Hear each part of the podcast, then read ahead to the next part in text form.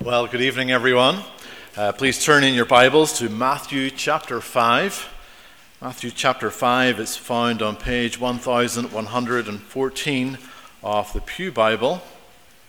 And yeah, as Rich says, we're going to continue in our series looking at the Beatitudes. I know at least one of you is memorizing these Beatitudes, and I encourage you, there's still time for the rest of you. You can catch up and memorize uh, these uh, Beatitudes, these kingdom values. And um, I don't know what incentive I can give you. Maybe Mrs. Burton might give you a lollipop or something. So let's listen to God's word. Matthew chapter 5, verses 1 to 12. And seeing the multitudes, he went up on a mountain, and when he was seated, his disciples came to him. Then he opened his mouth and taught them, saying, Blessed are the poor in spirit, for theirs is the kingdom of heaven. Blessed are those who mourn, for they shall be comforted. Blessed are the meek, for they shall inherit the earth. Blessed are those who hunger and thirst for righteousness, for they shall be filled. Blessed are the merciful, for they shall obtain mercy. Blessed are the pure in heart, for they shall see God. Blessed are the peacemakers, for they shall be called sons of God. Blessed are those who are persecuted for righteousness' sake, for theirs is the kingdom of heaven. Blessed are you when they revile and persecute you, and say all kinds of evil against you falsely for my sake. Rejoice and be exceedingly glad, for great is your reward in heaven. For so they persecuted the prophets who were before you. Amen. May God bless us the reading of His Word. Have you ever had to tell your children to look with your eyes and not with your hands? So you're in a store or you're in a museum and they just want to touch things. They want to feel them. They want to get familiar with them. And so you have to remind them just to look and not touch. Well, in our beatitude, we are called to see God, not with our hands, not with our eyes, but with our heart. And each one of us, we see, has a heart problem. And this problem impairs our ability to see God. And so I want you to notice that to see God, you need a new heart, a heart that's not divided, but one that is pure. And only Christ gives you this new heart. And children, I encourage you to draw a picture of a divided heart and a picture of a pure heart. I want you to tell me the difference between these two hearts. So, firstly, what does it mean to have a pure heart? Now, last week I described how the first four Beatitudes are about our relationship with God. And then the next four are about our relationship with the world. And we certainly see this in this sixth beatitude. Martyn Lloyd-Jones describes beatitudes in this way. He says to picture these verses as a mountain. The first three beatitudes, we make ourselves low. We realize our need, and it's the Lord who carries us up the mountain. So we realize that we're poor in spirit, that we mourn, uh, we make ourselves meek and when we're at the top of the mountain, God meets our need. He satisfies our hunger and thirst with righteousness. And then going down the mountain, we see the results of being filled. We find ourselves merciful to those around us. We desire our hearts to be pure and not distracted by this world. And we become peacemakers with those around us. So let's think what it means to have a pure heart in this world. Now, the heart is referring to who you are, it's the real you, it's the seat of your personality. Now, often when we think of the heart, we think of our emotions. Sometimes in cartoons, you see the character's heart physically jumping out of their body uh, because they're now in love or they're now infatuated with someone. We see lots of hearts on Valentine's Day. It's a symbol of love. But in the Bible, the heart is more than emotions. It includes our minds, our will, our desires, our strength. We think of Mary pondering all these things in her heart.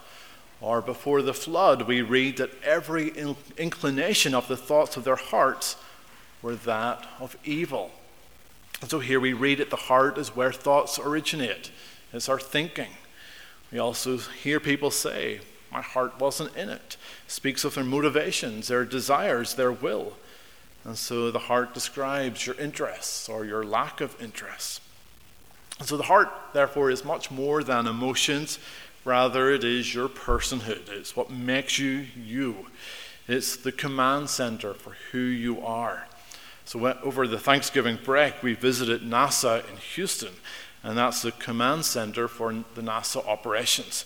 The rockets themselves, they're launched off Cape Canaveral in Florida, but Houston is where it's all controlled from. And likewise, our hearts, they are the command center for your personhood. And in this beatitude, for you to know blessing, we see that you are to have a pure heart. Now, often when we think of purity, we think of sexual purity. And while that is an aspect of it, this beatitude is not simply about sexual purity. Purity of heart is instead speaking of your heart not being mixed with anything.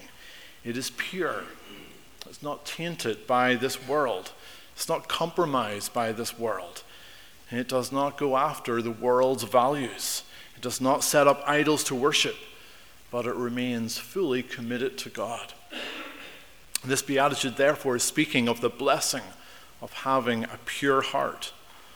And that's because God is concerned with your hearts.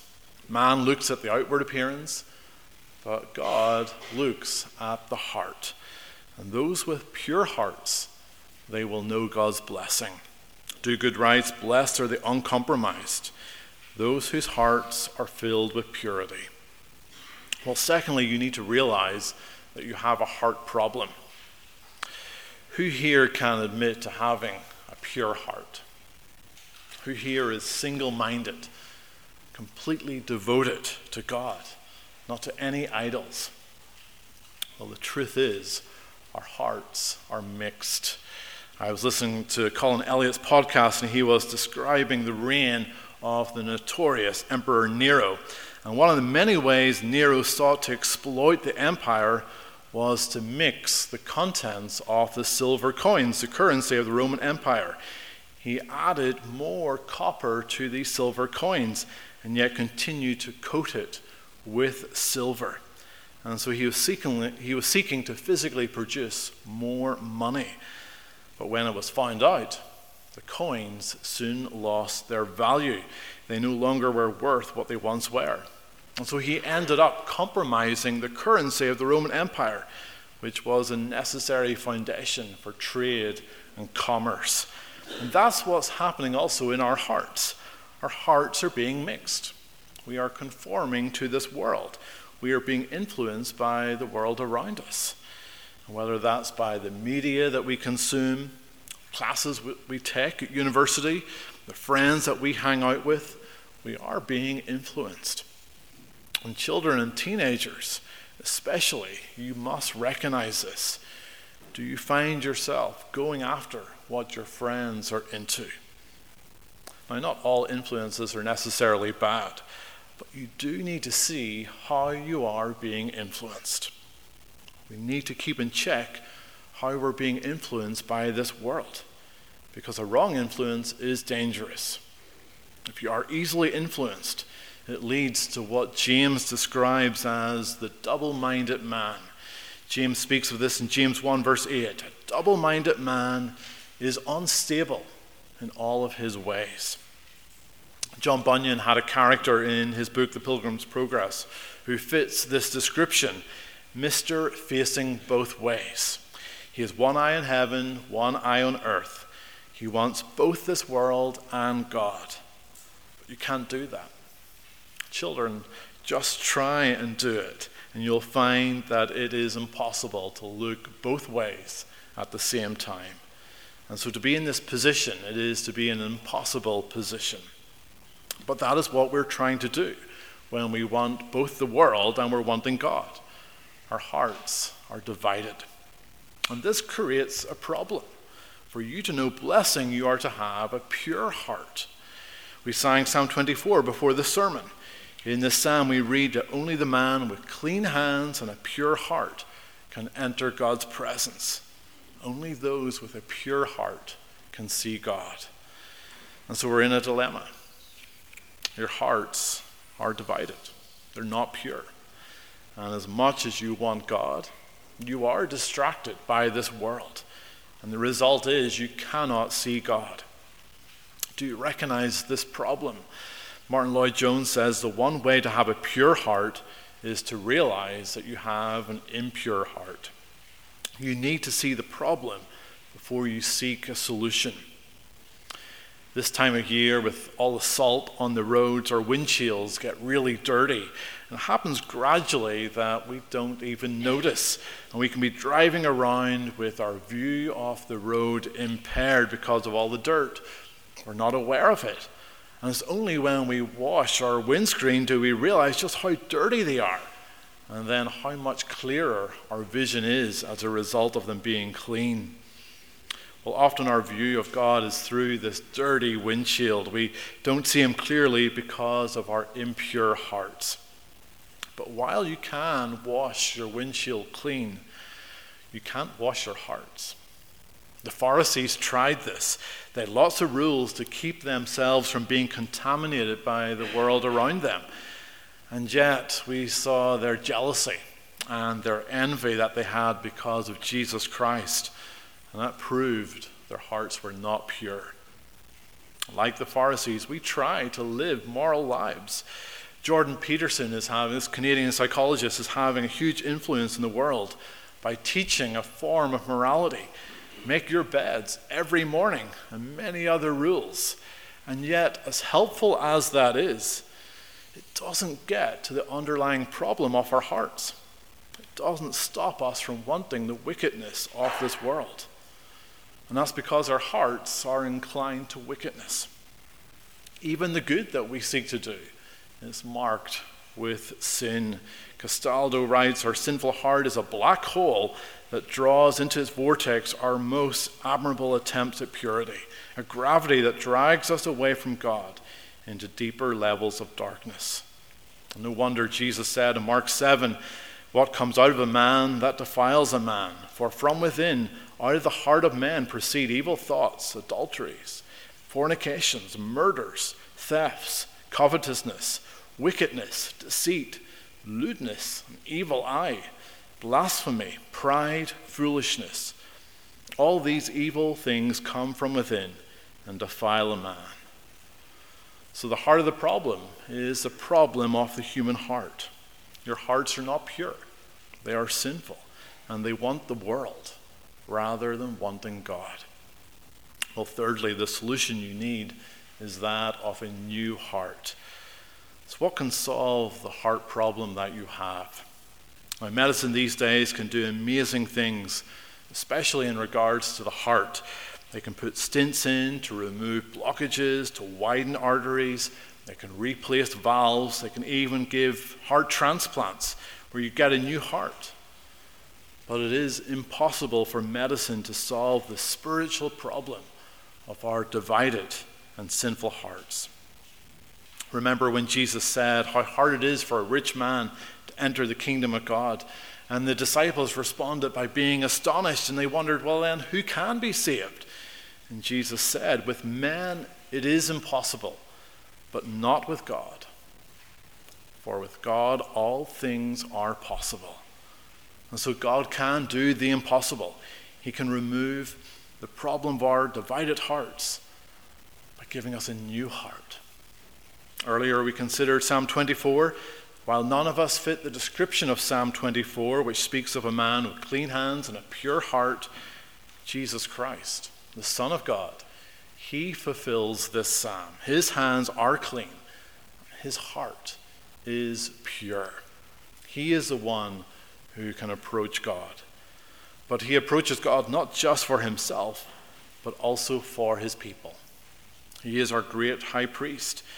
In the Old Testament, we read of the high priests coming before God, representing the people. But even for these high priests to do this, They were involved in various ceremonial washings and cleansings to make themselves ritually pure to come before God. But what these men were doing was only pointing forward to the work that Christ, our great high priest, would do for us.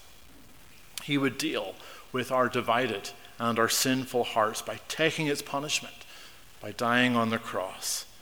But He would give us new life. He would give us new hearts. And so radically change us from death to life, from darkness to light. And this was prophesied about in Ezekiel 36. Then I will sprinkle clean water on you, and you shall be clean. I will cleanse you from all your filthiness and from all your idols. I will give you a new heart and put a new spirit within you.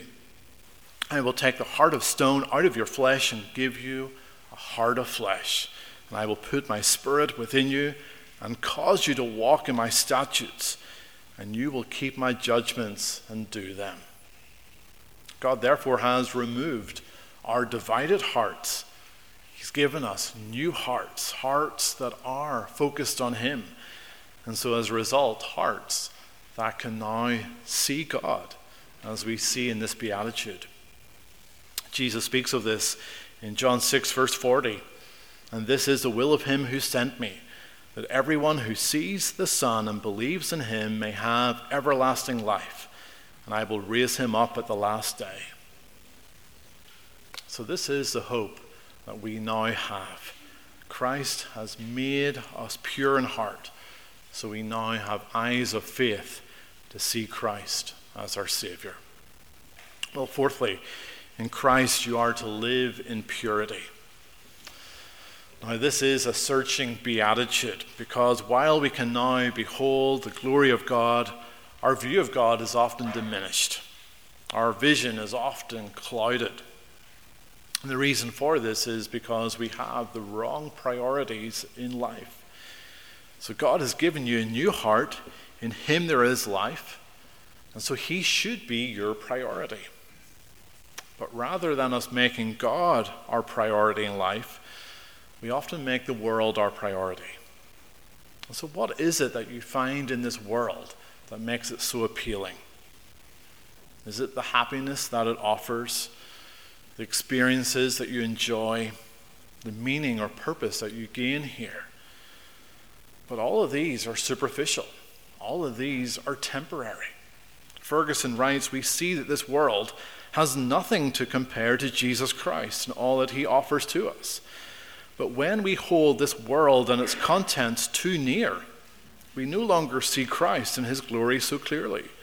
The value of this world grows out of proportion.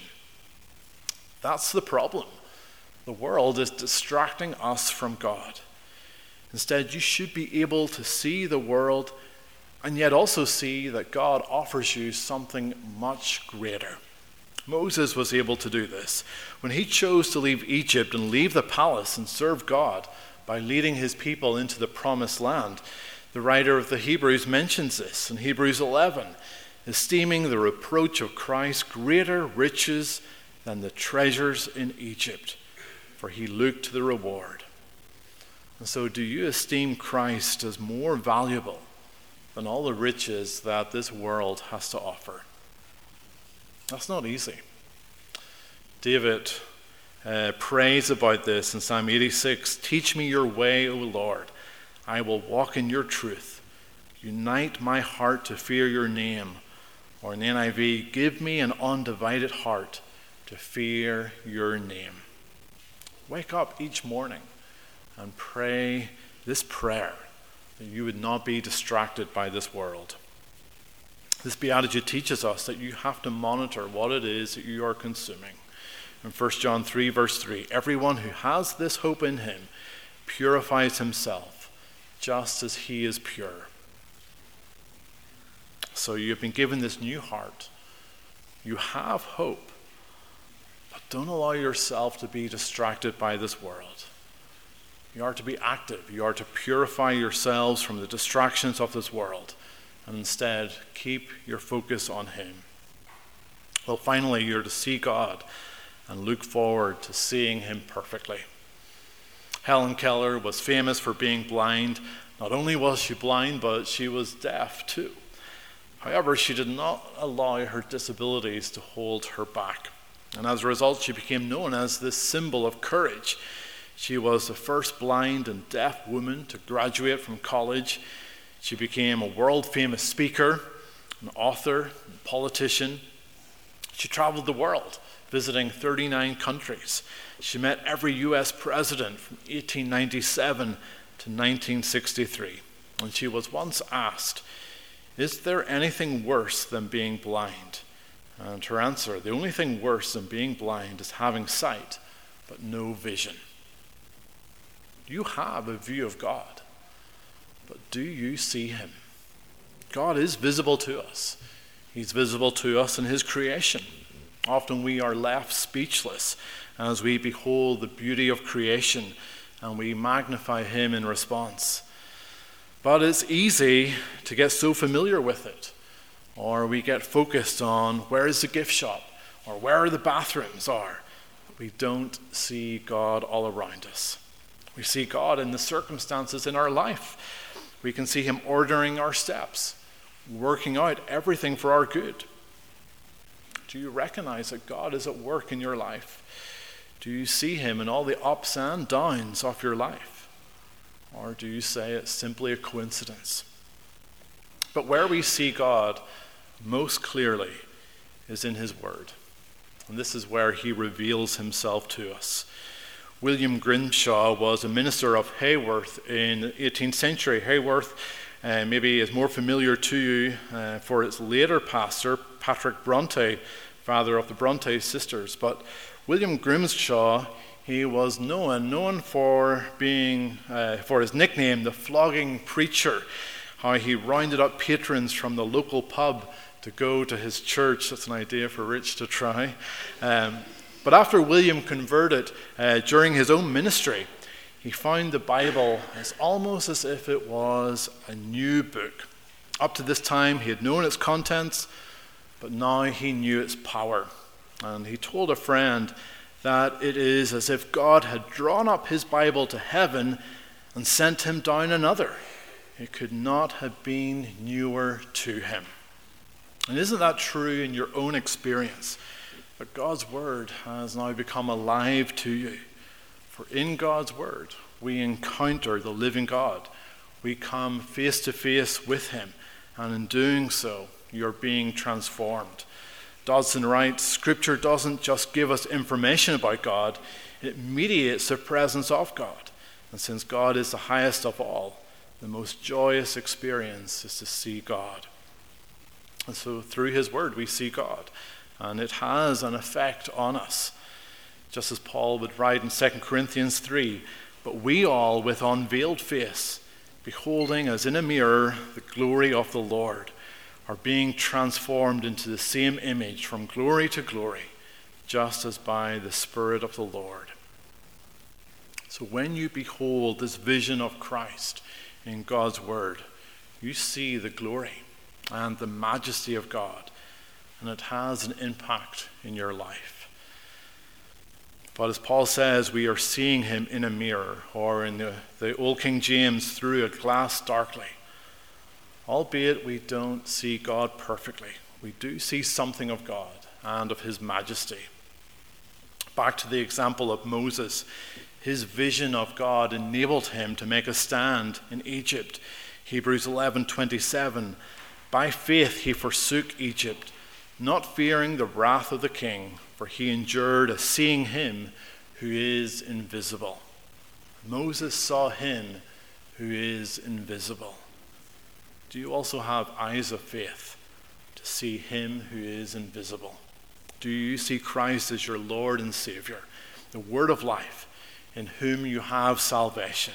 He is the one sanctifying us into his own image. Well, one day you will, for he will be unveiled for you to see. When Cristiano, Cristiano Ronaldo was bought by Real Madrid back in 2009, 80,000 people turned up for his unveiling. Wasn't even to see him play, it was just simply for his unveiling as the newest player of this team. Well, when Christ is unveiled, when he returns to this earth in all his glory, we will see God. There'll be no more filter, no more mirror. It'll be like in the Garden of Eden when Adam and Eve walked with God and enjoyed being in his presence. You and I will see God and enjoy being in his presence. No longer will this world distract us. We will be completely pure for we will be transformed into his likeness. This is a blessing for those who are pure in heart. This is a blessing that you will know.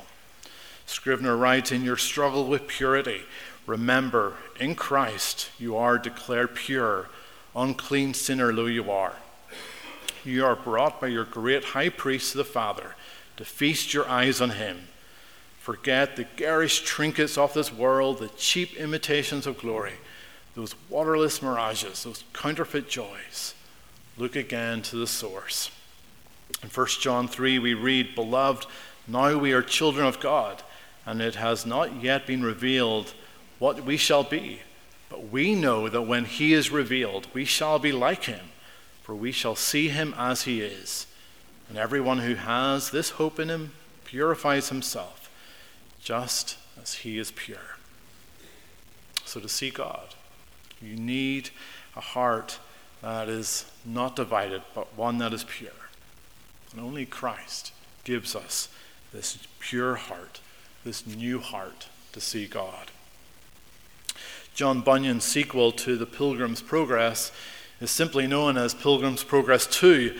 Uh, maybe we'll get a, a Sunday school class on this later. But the sequel is about Christian's wife and family who leave the city of destruction and they also go to the celestial city. But at the end of the book, we read of this character called Mr. Standfast. And he's standing on the banks of the river of death, this dreaded river that surrounds the celestial city, a river that was deeper or shallower, depending on the faith of the one crossing it.